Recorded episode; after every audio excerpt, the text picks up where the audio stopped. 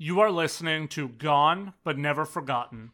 Our topics can include, but are not limited to, murder, sexual assault, graphic and gruesome details, and more. These topics are adult in nature and are not meant for everyone. Listener discretion is advised. When we are children, we are warned of stranger danger.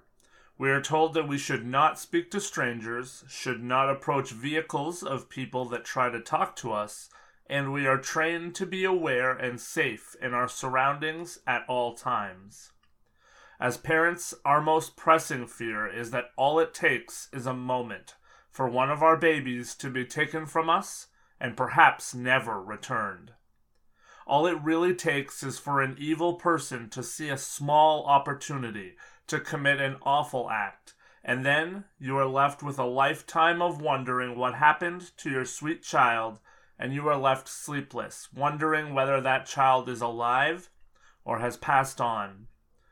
That is what we're going to discuss this week. We are going to discuss a tragic set of circumstances that led to a six year old girl going missing, and she is still missing to this day. We are also going to discuss a mother who has gone above and beyond to help people like herself. Hello, my name is Lance, and welcome to episode 73 of Gone But Never Forgotten Snatched in Plain Sight The Morgan Nick Story.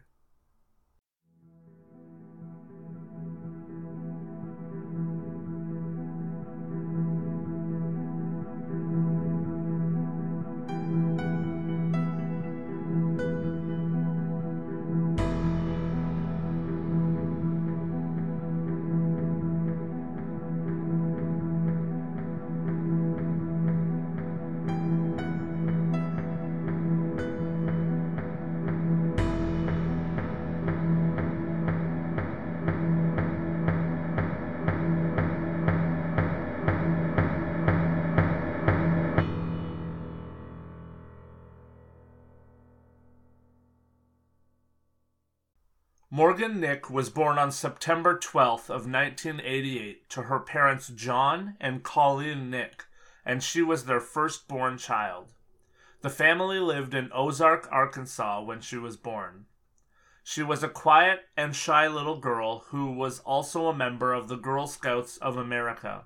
Morgan was also said to be very crafty. On the night of June 9th of 1995, a friend of the family would invite them out to attend a Little League baseball game in Alma, Arkansas, which was about a 30-minute drive for the family from home. Colleen and Morgan decided that they would go and make a girls' date out of it. Looking back, Colleen remembers that it was a warm night and that the two of them were having a lot of fun. At various times throughout the night, a couple of Morgan's friends would ask her if she wanted to come and play with them, but Morgan kept saying that she wanted to stay and hang out with her mom. At around, around 10:30 p.m. though, her friends would ask Morgan again if she wanted to come with them, as they were going to try and catch fireflies. This time Morgan asked her mom if she could go. At first Colleen said no, but Morgan and her friends would plead with her to let them play. Colleen's friend said also that their kids played in the field all the time and that it was safe for them, even in the dark. When Colleen finally agreed to let Morgan go, she gave her mom a big hug and a kiss on the cheek and then left with her friends. Colleen would tell Morgan to stay where she could see her, and she says that at first she could see the girls playing in the field, that was only about 50 yards away.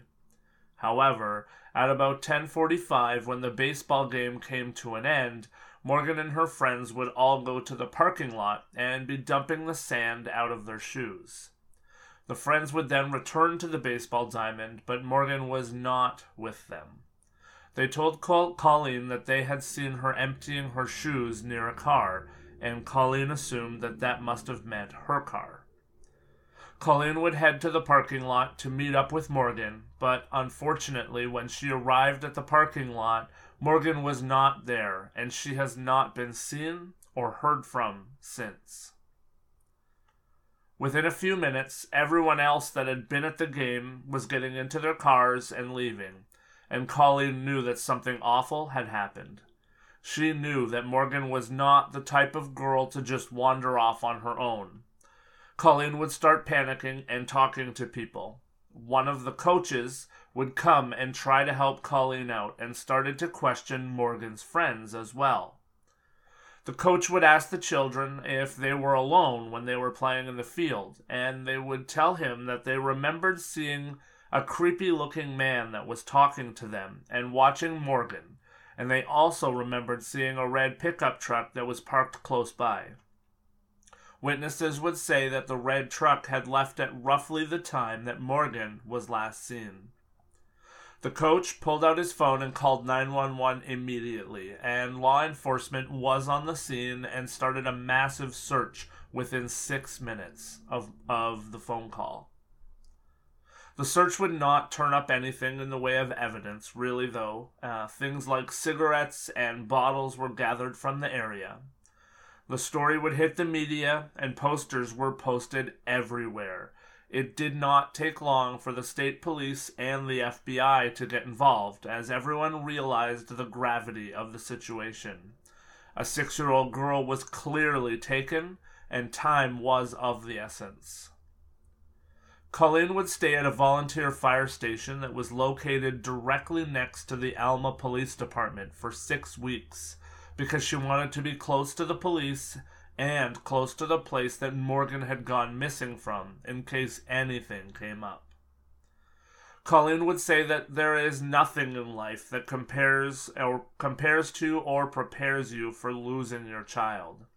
She said that it didn't even feel real entirely at first because everything was happening so fast. She also said that she felt instantly like everyone was in her corner, but then that over time that slowly started to change. She tried really hard to push for Morgan's story to become national news instead of just a regional thing. As she pushed in every direction to get more eyes and ears on the story, she also started to get phone calls from other parents of other children who had gone missing. And that was when she realized that there was not a lot of organizations nor resources in place for people like her who had been left heartbroken and alone when their sons or daughters went missing. She realized that there was a much bigger need afoot that was well beyond just her own situation. She started to change from the shy lady that she had always been into a woman that quickly became a leading activist for missing children all across the United States. In 1996, one year after Morgan had gone missing, Colleen would establish the Morgan Nick Foundation, which is a non-profit organization that is dedicated to helping families who have missing children. Having personally known the hell that having a miss- missing child can be, she wanted to ensure that other families would have some help if they found themselves in a similar situation. The Morgan Nick Foundation focuses on intervention, education, and legislation with regards to missing children. They have done presentations now for tens of thousands of children to teach them about cyber safety, sex trafficking, stranger danger, and anything that is pertinent to try and educate our children about how to avoid predators. The Foundation had even been instrumental in bringing many children safely home that had gone missing. Police were looking, and seemingly are still looking, to talk to the man that was seen in the field that night to see if there is any connection to Morgan and her disappearance. The story that was told by the children about the man was also mentioned by other witnesses that night, and he was described as follows back in 1995. He was between 23 and 38 years of age, and he was roughly 6 feet tall. He had a medium build, weighing about 180 pounds, and he had curly, slicked back black or salt and pepper hair. He also had a mustache, a one inch beard, and a hairy chest. In the field, he was wearing cut off blue jean shorts and no shirt or shoes. He was said to speak with a very southern accent, and he has never been identified. We will be sharing a composite sketch on our socials and also on the YouTube video for this episode.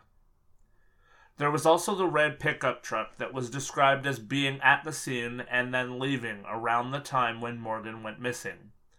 It's unknown if the man that we just described and the truck were connected. However, it was described as follows It was a dull red, older Ford model of pickup truck with a white camper shell.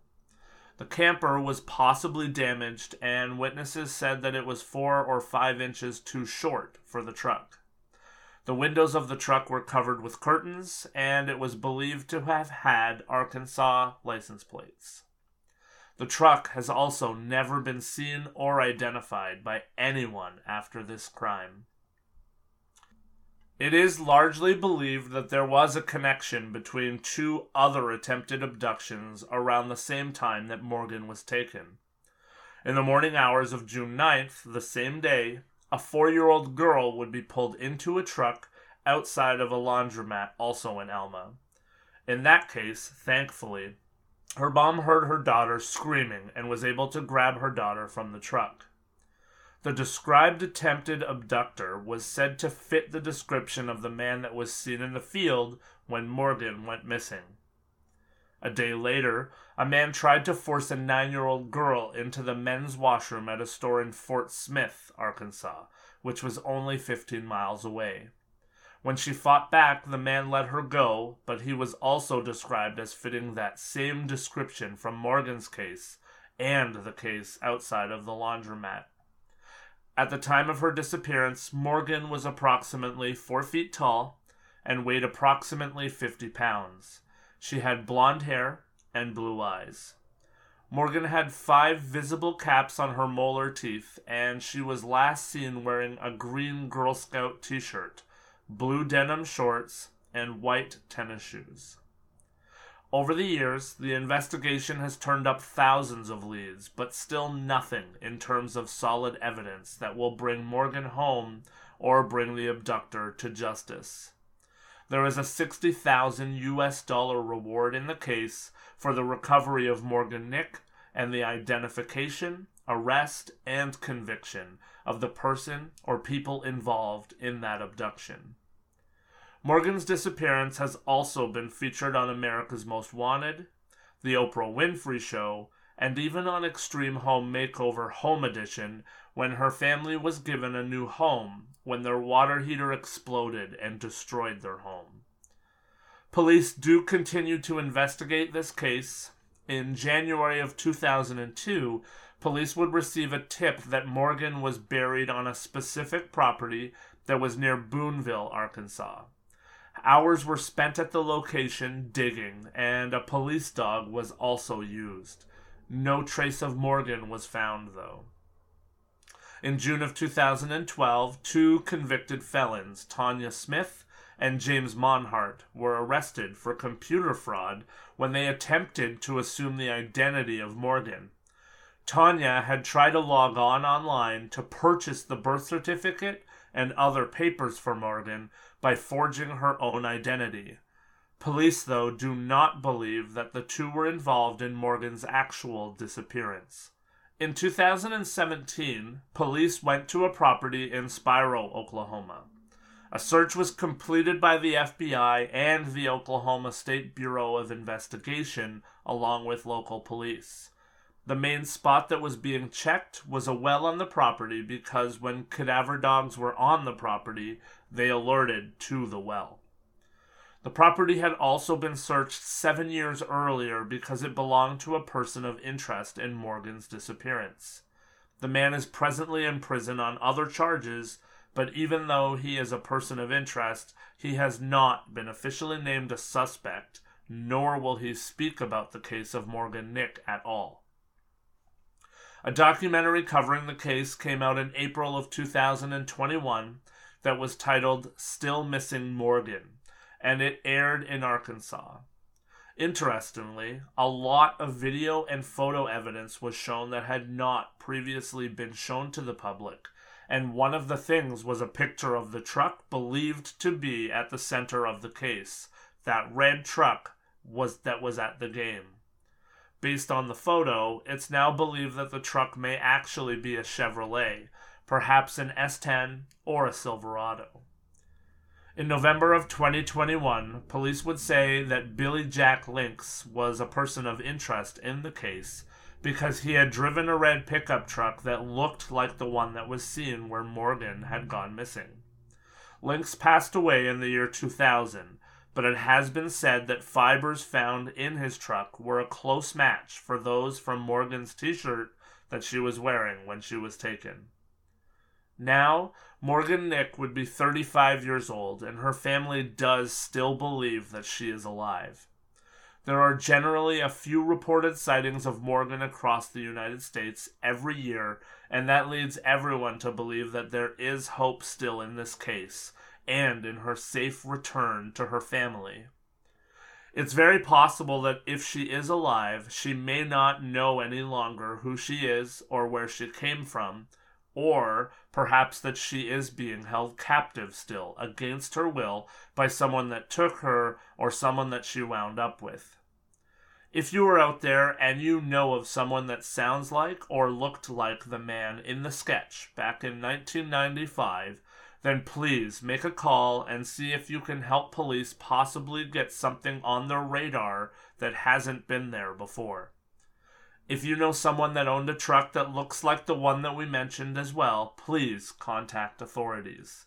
It's never too late, and if Morgan is still alive, she deserves to be reunited with her family. As we always say, there are people out there that know what happened to young Morgan Nick, and if you do, you certainly owe it to her to come forward with whatever you know.